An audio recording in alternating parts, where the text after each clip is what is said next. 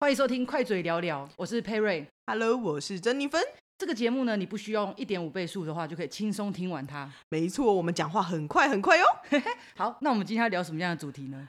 嗯，我们今天来聊聊看，到底是要先买车还是先买房呢？哎，这个问题很好，因为这个问题呢，其实大家如果有第一桶金的时候，嗯、一定都会犹豫说，那这笔钱到底要怎么运用，可以最大化？没错。可是像像你的话，你会选择哪一个啊？嗯其实我曾经呃，有曾呃，我自己是买车，我自己是先买车的人。嗯，那为什么我会先买车的原因是考量到我那时候的工作，因为我的工作是每天通勤，哦、对对对，然后通勤的时间大概都是一个小时，哇，好久哦，来回大概两个小时，所以其实我的生活中花了非常非常多的时间都在车上，真的？通勤啊，对，通勤，然后也因为我我是台东人嘛，嗯，所以其实我可能几个月就会回家一次，然后可能也会用开车的方式，哦、所以那时候我会、嗯、对我来说那时候的我的需求。车子会比房子更来的重要，嗯、然后因为我们家有房子在台北嘛，哦，对，所以我们就住家里，就是房子对我的迫切性没有这么的强烈。确实，可是像你会觉得说，比如说，嗯，那在接下来的话，可能买房就会是你下一个追求的目标吗？呃，因为我个人比较奇妙的点，是因为我觉得我自己本身对于就是自住房这件事情，我没有很要求，嗯，对。我租也可以。对我，我的个人是希望我的房子就是以一个当做资产的方式，就是出租啊嗯嗯嗯嗯那一类的，或者投资类的，就是我不会是以自住为首要的要，就是提升自己的生活品质，要要换到大房子或者住更好的豪宅。嗯、我好像不是这个倾向的人。了解了解。那像买车的话，嗯、你会觉得买车对你来讲后来的负担会变大吗？买车的部分的话，我个人是觉得。嗯、呃、哦，好，我先讲一下我我自己的经验好了，嗯，因为我以以前一直以来都是先开家里的车，嗯，就是家里的老车，然后大概平均我们家的老车的年龄都大概比呃八到十年左右，哦、嗯，OK，真的老，对，所以其实很常会有维修的毛病，嗯，所以那时候我会想换车的一个很大的原因，是因为就是常常东修西修的，修到后来会觉得哦，哦，修的钱说不定都可以缴贷款，超烦的，然后以及我从小就立一个梦想，哦。嗯，就是我那个梦想，就是我小时候那时候看到第一台特斯拉的时候，嗯、然后我就觉得太酷太炫了。哦、我人生的第一台车一定要是特斯拉，哇哦！所以直接立 flag，没错，就是我那时候就其实我不是一个追求说一定要豪车的人，我没有觉得说我要开宾士、开宝马、开什么，嗯、我不是这种类型的。可是为什么那时候特斯拉会引起我的注意力？是因为那是我人生中第一次看到电动车这件事情。哦，觉得很帅，很。对，就是我觉得是一个很新的能源，嗯、就是我没有办法想象说原来不用用油，我可以直接靠电就能可以开很快、开很长的距离。嗯、对，所以那时候我第一次看到特斯拉这个产品出来的时候，嗯，我觉得非常非常的惊艳。然后，嗯、而且马斯克那时候做的第一台特斯拉的电动车的外形也很炫。对，对，很炫。所以我第一次在路上看到特斯拉的时候，我还说，哎、欸。哎、欸，它的 mark 好好看哦，这是什么车？马上去查一下。对，就是这样。所以那时候我就已经先立了说，呃，我可我愿意，我就是我的人生的第一台车就是特斯拉。哦。所以我就没有想说我要再去呃换豪车或什么之类，我就是会很目标性的，就是现在我就先开家里的旧车，我没关系，反正我就是存到我想要买到特斯拉的那个金额。那因为特斯拉也不错的地方，是因为后面就一直降价嘛，大家都知道，就从个六七百万可能变三四百万，对，然后两三百万这样，所以就越来越接近能负担的金额，所以最后就是人买呃，在去年的时候买了人生的第一台特斯拉。哇，其实这样还蛮棒，算是一个呃成功的有打勾一个梦想清单的感觉。对对对对，然后在那时候吸引我的一个点就是自动驾驶这件事，因为我的通勤很的距离很长嘛，所以我变成是说很常会遇到塞车啊或什么之类的。那自动驾驶它就可以让我减轻很多我的负担，就是我、嗯、我就是觉得很疲累啊，疲劳驾驶的那种负担。当然不是说在车上睡觉那种那种，我那太强了。对，我的意思是 说，就是可能是说，因为你自动驾驶，你当然要看，可是你不用觉得全身很紧绷。有时候自己开车的时候，你会觉得全身都很盯在那边，要一直注意，对，看东看西的、啊，或者是有的没的。嗯嗯嗯嗯。所以这是我那时候选择先买车，而不是先买房的。一个原因哦，了解。嗯，那你呢，珍妮芬？因为其实像我自己的话，我是蛮特别。如果我说真的，我有拿到人生第一桶金的话，嗯，我可能这两个选项都不会选。OK，真的，对，嗯，因为其实像我在这方面比较，比如说。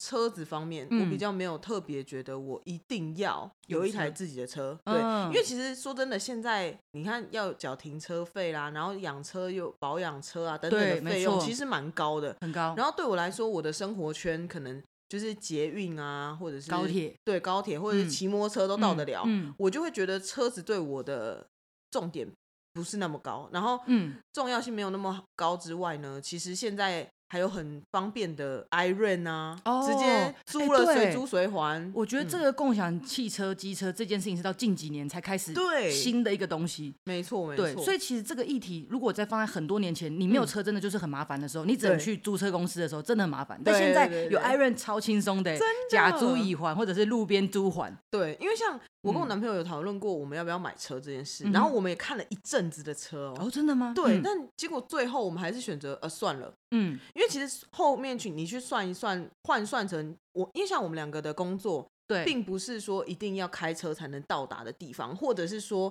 呃可能通勤时间短，那公司如果说没有停车位啊等等的，嗯、其实很麻烦，光找停车位这件事情、啊、哦，然后停车费，再是不是你变成说。嗯公司旁边也要租一个停车位，对，家里旁边也要租一个停车位，对，对啊。然后你平呃养车，你要有油费，或者是它不小心坏掉了，怎么保养钱？对对对，要换机油什么的，对，还有一些那个呃固定要付的一些牌照税啊，对，牌照燃料税，对，其实算起来是比我们租车还要贵。那如果租车的话，嗯、虽然那个当次就是有可能你的金额比较高嘛，假如你多租几天，可是像现在有很多都是那种像我们很爱出去玩那种短程的啊，嗯、可能。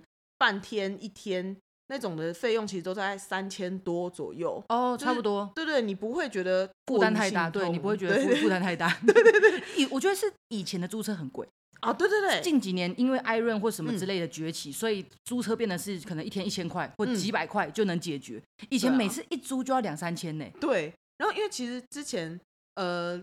刚好就是比较年轻一点的时候住的地方都是偏繁荣嘛，嗯，比如说我就住在台北，然后我们家走路可能不到十分钟就有捷运站，哦，对，所以我们出去要么你就是骑个摩托车到捷运站放，对，然后就可以直接搭捷运了，对，嗯，其实都很方便。我觉得这个我，所以我觉得买车买房这个议题也是跟你的需求很有关系，对，因为像我有听过一个论点是说，嗯，买房好处是，当你的人生有了第一栋房子之后，你会有归属感。然后这个归属感会让你的生活整个运作起来，嗯，因为你就开始。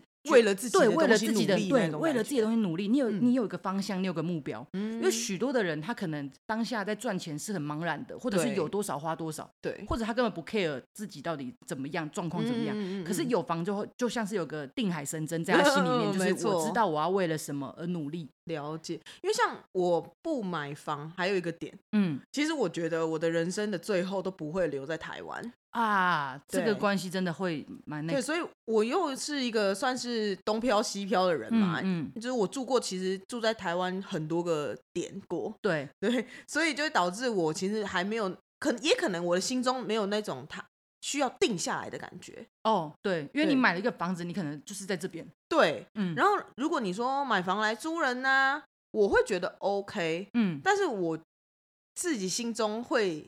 没有那么想要买台湾的房子，因为其实现在台湾的房价其实已经高过一些很夸张的，嗯、对对对。也许我在国外已经可以买一栋呃别墅啊什么，但是在台湾可能你只能买一个套房或者几人房这种，嗯、我就会觉得呃我的钱好像可以拿去比如说投资啊，做一些让它钱滚钱的事情，嗯、对，对我来说可能会有更大的回报，或对我的未来更好那种想法。哦、我懂，我懂那个意思。嗯、然后。刚刚一回到回过头来，到底该买车买房这件事情，我也有听过另一个论点，就是先买。好，先讲两大论点好了，就是我比较常听到的两大论点。嗯，买车会先买车的这件事情的第一大论点，很多的人说啊，我就买不起房啊，所以我当然要先买车来享受，因为我我可能存再多钱，我都买不了房，所以我就宁愿花这个钱来买车，可以及时的满足这件事情。了解。然后再来就是说，呃，买车这件事情，它可以。带给你的是一个时光的美好，就像是你刚刚提到的，嗯，载着自己的亲友出去玩，对，或者是你的工作上面让你得到便捷，嗯，种种的方式可以让你更节省你的时间，然后有更好的回忆。所以其实很多人说买车它是一个类似叠价啊，或或者是会让你什么资产是个负债啊。对，我刚正想讲说，其实车是一个负资产。对，所以其实这个两大论点来说。我觉得他各自有各自的立足点，所以我刚刚他讲的是说比较主流，就是先买车的人他的想法。嗯、那先买车还有另一个想想法，是我近期比较也有听到的，嗯、就是说其实我乱讲的哦，也不是乱讲，我不能讲乱讲。我 身边的朋友是这样，他买了一台豪车，可是我问他说：“你干嘛买这个豪车？你明明就可以开 Toyota 或开太贵，对，你为什么要买这么高级的车？”嗯，他就跟我说：“生活圈。”哦，他想要再打入更，因为他是有在玩车的，所以他是有车友的。哦，对，他是有在加入车队的。嗯、那其实他说，他之前在这个里面以后，他发现会结交很多的不错的一些长辈或长者。嗯嗯嗯、那这些长辈长者呢，因为也很常，你们可能常常一起出去车聚啊，或者是常常去分享，就是打入，就打入他们的生活圈之后，又有共同话题嘛。你们、有共同话题之后，对后续呢？大家可能会可以彼此照应跟帮忙，就算是一个间接人脉，没错没错没错。就像有些人可能会去加入什么狮子会啊什么会，去增加自己的人脉的感觉。所以他也是利用这个方式去拓展他自己的人脉。哦，然后确实他也有拿到订单。了解。哎，那那有拿到订单就是不错，不是那种很像我只是为了买个名牌包来炫富那种感觉。嗯，没错，因为其实。我觉得人际关系就是一个网络嘛，就是你跟他之间也是需要培养感情，然后你们有共同话题，这是很正常的。然后当你比如说像我们都知道说，比如说他们是个老板，他们是个什么？为什么他要跟一个 nobody 去做朋友这件事情？嗯，你在身上可能没有什么样的价值，可是像我那个朋友，他就是要么就是懂车等等，懂得很透透彻啊。或者是他在某方面有他自己专精的地方，嗯、可是借由车子的这个东西开启了一个，打对，打入了这个，嗯、然后让更多的人知道他其实有其他的特长，然后并且信任他。哦，这种方式好像也是蛮不错的，这个我倒是没想过。嗯、对，这个是我近期遇到的一个朋友他发生的事情。嗯、他算是一个做业务吗？对，他算是做业务。哦，他算是也是自己也是当老板，但是也不能讲老板，我觉得算是白手起家，就是他也一开始也是先给别人请。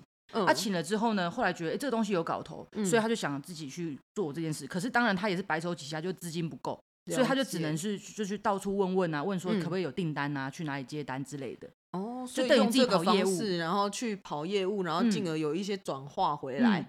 而且他说到一个重点，我后来也有思考这件事。他说，嗯、其实我们大家都说不要去把自己贴金啊，或者是这个是一个负负面的名词，或者是不要把自己搞得很奇花，很像是。就是打肿脸充胖子，嗯，但他有讲到另一个论点，我觉得也蛮酷的。他就说，你有想过，其实多数的人都还是外貌协会吗？哦，是啊，这个世界上的多数的人，对，就是当我不认识你这个人的时候，对我都我是会用第一印象去评论你这个人，没错。所以其实车子这件事情就是个第一印象嘛，嗯，对。比如说你同样的一个人，他开着。二三十年的破车，跟一个人他开了一个有点格调的车出来跟你谈生意，你不自觉的会去信任有格调的那个人。但我不能说是这一定是对的，可是有时候第一印象是骗不了人的。嗯嗯。所以人家为什么说你要去精装自己，你要去把自己打扮好啊，你要把自己年轻有为的感觉。对对对，就是你要把自己打造成一个形象的原因，是因为多数的人其实他们都还是以外貌在取人。确实，嗯。但你觉得像？用这样子的方式的话，比如说那些大老板，可是好，假如他只就只有车子而已，嗯、对，那他其他的部分，其实他应该要提升的，变成说他的内在也要很提升。当然，所以我觉得，通常他能提出这样论点的人，他脑中是有计划性的，很确对，确我确定我要拿这台车做什么事情。嗯，他不是说哦，我拿这台车就是帅。嗯哦，我拿这台车就是。那这样他算是一个蛮有目标的，在决定计划，对计划他到底要买车还是买房这件事情。没错，没错。嗯，所以这个人也让我刮目相看，也让我对买车这件事情有另一个想法。因为之前我跟你的想法一样，就是觉得，哎，车就是负债啊，还会有折损，你每年放在那边就折损，对，然后有一大堆的费用，比如说牌照、燃料、油钱、租车、停车位，对，这些种种的，其实确实是会吃掉大部分的人初始资金，很多一大部分。对啊，对啊，对啊，而且就像。我可能会觉得说，哦，我可能平日我们两个如果公司都没有那种专门的车位，对，然后我们也不开出去，嗯，那就变成只有两天，就是周末，然后我们才会把车子开出去到处去玩，那这样子好像很浪费，所以你就闲置在那边了，对，它就变成一个呃，只是空壳，嗯，啊、所以有一些人是呃。转另一个方式是，有些人是买车来跑 Uber，或买车来做第二份刻意的让它让他变成不再是负债对的观念。所以我觉得买车这件事情还是看你的需求是什么。确实，嗯，因为有时候我们好像好像没有办法直接讲说那个东西就是就是什么好或不好。对，因为感觉他们每个人的立场好像都有自己的一个论点。没错，而且。包含就是你要你要买什么品牌啊？嗯、这也是我们刚刚有聊到嘛。对，对，你你想要你可以买 Toyota 就好了，你一定要买一台宾士吗？等等这种感觉。嗯、因为有些人他可能像是我看到有听说有些人跑 Uber 或什么之类，嗯、他们去买更好的车，原因是他们想接高端客户。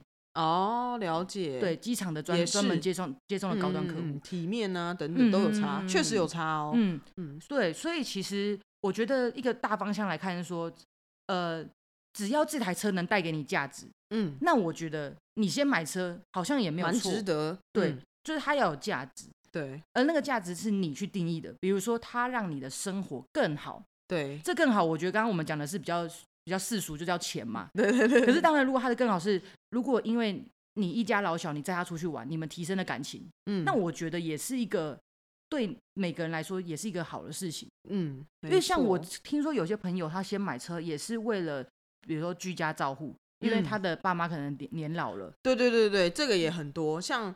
家里有一些老年人呐、啊，嗯、或者是有的是带宠物，嗯、因为像租车就不可能带宠物嘛。对对，那这种的都是为了要让家庭更和谐美好，或者是生了小孩需要接送小孩啊，或者是给小孩不要有那种风吹雨。对，对没错，这个真的是很重要。这让我想到有人说，为什么先买 Volvo 不是买 Toyota 的一个 有论点？啊、真的，真的。哎、欸，我们那时候也是想说，我们是不是要买 Volvo 啊？对，因为这是 为安全性的关系嘛。没错，没错、嗯。所以其实你有时候不能直接用。我们的主观说，好像说买车就是负债，或者买车就是好，嗯，因为确实，如果有些人这笔钱，就像你讲的，你根本就不需要买车，你也不要去为了买而买，硬买，对，你也不要为了买而买，因为可能最后变成三道猴子，三道猴子，你是被三道猴子，哎，对，很惨。所以，因为我们会想到这个议题，也是因为三道猴子。对对对对对对，就是你知道三道猴子的时候就很经典啊，他就是花了一大堆钱，然后买了一台贷款买了一台机车，对，就搞到最后这台机车还让他丧命。没错，而且中间他就只是为了炫嘛，然后就还交了一个一些嗯很奇怪的女朋友。没错没错没错。那那再来就是买房这个议题，嗯，买房这议题，我觉得那你觉得呢？买房这议题，因为像其实。呃，买房就像刚前面有提到的，有些人为了房子，他就是觉得说，哎，这就是一个定定心的一个定海神针，没错。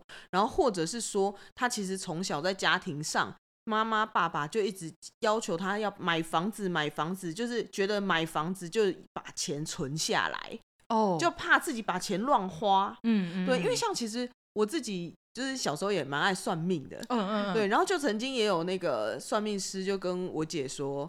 呃，你的钱呢、啊，放在你手上是留不住的，最好是改换成房子啊之类的一些不动产，嗯、或者是你把它做保险，把它存起来等等的，哦，就是让它强强制性存钱，没错，不然他的钱可能就是很容易就会花掉。哎，我觉得这个是聪明的，嗯，因为真的多数的人有多少就会很容易很容易花多少，对然后再来就是说你投入股市，你可能就是有风险嘛，因为毕竟它是波动的，嗯、但是房子它每年至少会有个小增值，嗯，我们不要讲我们不要讲太太夸张，但是至少可以抗通膨，目前就我所知的，它会随着你通膨上去做调整，是、嗯、对，所以其实像我我觉得为什么我刚刚会提到投资房这件事，也是因为我听了很多的。呃，podcast 或书籍，嗯、他们都会讲说，房子资是资产，可是前提是你要拿来做做运用，比如说像出租啊，它的费用一定要超过你付出去的钱啦，它就是你的资产。嗯嗯嗯，对，因为像其实最近我有看一本书，叫做《慢富》，嗯、慢慢的变富有的慢富，嗯、它里面其实也有提到，像他自己作者自己呢，本身他的爸妈就是老一辈，他很怕他们去投资股票。因为他们刚好经历过那种股票大跌啊，嗯、可能原本这张股票呃多少钱多少钱，结果砸进去之后变成完全零元，变成一张废纸。对对对，像这样子的那种金融风暴经历过的人都会很害怕。嗯，然后他就要求他不要去投股，然后另外呢，他反而是要求他存保险，他把它变成定存保险。对，可是其实重新想想看，你看，如果你把你的钱都拿到保险去，呃。就像通膨，你讲的通膨，好，嗯、我存存存存存到最后啊，我有一百万了，但是又怎样？现在的一百万也许看起来很大，对啊，可是未来一百万哦，说不定就现在的几万块，对啊。哦、所以通膨这件事，我们就算三趴到五趴，三三趴到四趴好了。嗯、如果你的股票没有赚到超过三到四趴，你等于只是没有、嗯、没有动作，你等于还是在贬值。没错。所以其实我觉得应该是说，大家可以找一个好一点的投资标的。可是所谓的好一点投资标的，就是变成你要去学习。因为人生的，呃，你如果希望你的资产，我每天，呃，我每个月啦，每个月存一万、一万、一万存，跟你存了一万块，把它投进去某一些呃，可以让它正向运转，或者是其实就算有波动好了，但你持续的投，其实它算是一种正向的成长哦。嗯，嗯，嗯，因为你高也买，低也买，所以它会平均成本。没错，没错。那像这样。你还是在钱滚钱啊，然后你也不会把钱乱花掉。嗯，对，因为像我自己也是一个蛮爱花钱的人，我觉得多数人都是，包括我也是，非常的爱买东西。对，看到账户有钱，哎，好像可以买一点什么，或者是有些心理的预期账户，会觉得说没关系，我先怎样之类的，然后先预挪用一下，先挪用一下这样。这是一定的，对啊。所以我像我后来，其实我是长大一点啦，就是年纪比较大之后，比较有这个概念，说，哎。我还是要把一些钱存起来。嗯，对，所谓的存也不是说就是把它放死在那边，我就开始去学习一些不一样的这样子。对对对对、嗯、那讲回来，先买房的部分好了。买房子，其实，在现在台湾的呃年轻这一辈的年轻人来说，其实说真的是蛮难的一个。如果你没有一个富爸爸，就是你的头期会存的比较辛苦一点。没错。然后，其实买房子这件事情呢、啊，我觉得之前我有听过一个。呃，身边的一个专门赚、专门在炒地皮跟玩投资股、呃，玩投资房产的一个前辈讲，嗯，他说房子的特性非常的独特，就是因为它是一个怎么讲稀有性的，你每个地段都只有一一个地方哦，比如说中中孝东路的几几号几楼，那就是每个地方都只有那一个，对。所以它会很，它就会变成是一个稀缺性嘛。嗯，对。然后每个地方都是特别的，比如说像是你这里是靠窗面面向哪里啊，呃、看哪里啊，你是几层楼啊，你是什么？对。那为什么这也是为什么他觉得房子是永远值得投资的地方，就是因为它是有稀缺性的。哦。它不是一个像是我们大家都买的白菜。没错，没错，没错，没错，没错。那这也是房地产为什么它可以不断增增值的原因，就是因为在于说它就是有稀缺性。对。未来还是有人可能想要住在精华地段，没错没错，包含你看孟母为什么要三千？哎、欸，对啊，你为了学区，你为了这里的发展，嗯、你最后还是会到那，还是会在那附近买房啊，或租房之类的。嗯，这就让我想到，呃，我之前的一个同事的例子，嗯，他那时候就是他自己存存到第一笔钱，他想要买房子，嗯、可是他就是对房子不懂。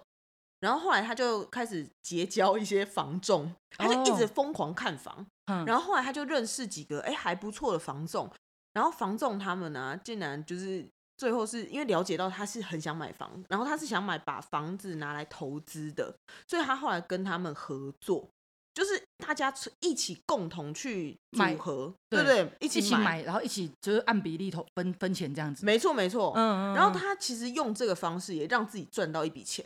真的，对啊，我好像也听过这样的，嗯，就是我朋友也是这样做房做那个房仲，然后也是跟别人最后就一起去搞这个东西。对，因为其实房仲他一定是知道说哪一个地段可能好，或者是说哪边房子低价卖了，对，或者是低价卖，或者这里的发展是什么？没错，没错。所以他这个其实我觉得他这招还不错，所以我那时候听了之后有点心动，嗯、我就觉得哎、欸，听起来还蛮厉害。因为像他那时候就是买台中，然后你们也知道北屯一开始是台中北屯应该是一个比较。没有那么发达，比如说没有像西屯啊、西区这么发达这样。嗯。然后他那时候就很聪明的，他们先买了一栋之后，嗯，再等到隔几年，就是慢慢那个房价也一直涨嘛，因为 Costco 开了，他直接大涨一波，然后大赚一波之后，他们再买下一个，再买下一个，就是又翻滚房，翻滚房。没错。然后后来他们就滚了好几间，真的哎。对。所以我我自我我觉得有时候大家第一桶金啊。到底要先买房跟先买车这两件事情，可以衡量的地方是说，像是。其实大家会觉得买房很难，嗯，不过其实你另一个想法就是说，我头期先付一点，然后我可能先买，就像你讲套房啊，或者是小一点的房间，然后再以房换房，就是一直养房，一直养房，最后就是一直滚，一直滚，一直滚，也不要觉得说我要一次到位，因为有些人可能会觉得我第一桶金好就是两三百万，可能不够买一个他自己想要的房子，对，那还不如拿去买车。哦，对，嗯，可是买车结果就会花光光，对，买车可能就是变成你两百万下去就是要重新存，所以这个议题的话，我觉得你可以去斟酌的去思考说。买车跟买房对你的利跟弊到底是什么？然后你仔细去分析一下，说你的需求到底是什么？嗯，因为其实我想到有一个有一个讲法，key 给出，我不知道你有没有听过？有，我有听过。对，起家错嘛，有些人可能买的第一栋房就觉得说不能卖。因为他这是我的起家金母，对，我的金母，我的钱就是从这里来的。没错，没错。可是这个东西呢，我觉得真的是要看，因为现在时代不同，不是这么好可以，就是这么容易可以买到一大栋你很合乎你很满意的对格局啊，然后、嗯、而且你可能会随着你的家庭人口改变，你可能也会换不同的房子。对啊，对啊，车子也是，当然原本从小小车变房车，啊、再变成修旅车，真的，这个完全是命中我，你知道吗？就像我一开始想说，哎，我应该开就是房车就好，开开之后要载货，就发现说，哎，靠腰，我应该买个修旅车，不然就载不下。对，对啊，可是这些其实我觉得这些都是正向的。就是让你越换越好，或者越来越大，越来越舒适啊、哦。可是你不一定会一次到位嘛。对。就大家不要只想说我要一定要一次到位。比如说，我就是一定要存到超多的钱，然后再去买那第一栋房子，嗯、或者是我一定要存到我梦想中超大的钱，我再去买第一个修旅车或什么之类、嗯。对。我觉得如果你你假设你是载货的，好了，你搞不好第一台买货车都没差。没错，就是你的身材工具啊。对呀、啊，这个真的很重要。而且就让我想到一件事，就是、嗯、呃，有有些人就在讲说，比如说你想要做什么目标的时候，你不要等你准备好哦。对啊，你要因为你永远准备不好，没错，你就你就一直觉得哦，我这边没有那个什么没有，觉得都不够，永远都不够。所以你想做，你就先做，做了之后我们可以一直换，一直替代啊。对，而且有可能你因为就像你看你朋友那个例子，他是买了车之后就认识人脉，人脉可以带来钱，他最后肯定又买了房。对，然后或者是哎，你租了，像我那个朋友，OK，我们买了一套房租给别人，然后。哎，房价提升了，我再买一个大一子。对，所以你看，买车买房其实都可以赚钱呢。对，问题是你要用什么思维去思考这件事情。没错。那或者是我们不要那么世俗，说不要赚钱就好了。你觉得买车跟买房能不能带给你个人的生活快乐？我相信都可以哦。真的，因为像有些人他就是租，比如说他租房子，可是租房子你要去配合房东他里面的格局或者家具，或者他要不要换冷气？对对对对对，换冷气这是我最近遇到的那个问题啊。对啊，因为有时候那个比如说定频或变频的冷气的问题，哎，真的差很多，那个价钱差很多，电费差，而且电费也是差很多。对呀、啊，可是你房东死不要，嗯、你就是没办法，真的。所以如果你买了一个属于你自己的房子，你要怎么布置就怎么布置，嗯、你要怎么用就怎么用。对，你要养狗就养狗，养猫就养猫。你要谁鸟你呀、啊？谁理你？你开心就好。对，这真的是好吧？这也是一个真的很重要的点，因为我我那时候就是。呃，租房子嘛，嗯，那所以我就一直在看很多很多房子的时候，嗯，就是遇到很多各种奇怪的问题，因为房东有些很奇葩，你知道？一定会啊，对啊，然后或者是你遇到恶邻居，这种也是哦，超麻烦，哦，这个超烦的，对啊，我就被贴过纸条，你不是还被偷写吗？鞋子超傻眼呢、欸，我突然觉得邻居好重要、喔，害我都不敢把鞋子放在门口了。最好那一户两户就好，你就知道谁偷的。还是以后自己要装个摄影机在门口，要二十四小时，哎、欸，活得很压力这样子。我一次都没穿就被偷了、欸，对呀、啊，超扯！我都没想过会偷鞋子这件事，我都没想到他会关注我家。我明明而且你还放在鞋盒里，对呀、啊，一堆鞋盒，他就是偷了那双鞋盒，对，超变态哎、欸！所以我们这故事告诉我们说，邻居真的很重要。什么？怎么讲到这边歪成这样？对，就是哦，就是反正就是买车买房的事情啊。对。但是说真的，我觉得这件事情呢，大家真的要去思考一下，你的需求是什么，还有你的优先顺序。没错，没错。如果这些东西呢，都可以帮你带来更正向的钱前景啊，不要说钱啊，不要讲钱前景，你家庭的关系，或者是更快乐的生活，那我觉得都没差。不管你买车买房都很好。对，其实我觉得，嗯，人生嘛，反正你到最后，也许。不可能留什么都没有，你可能也带不走啊。对啊，你就算再再多台车，再多一个房子，你死了就死了。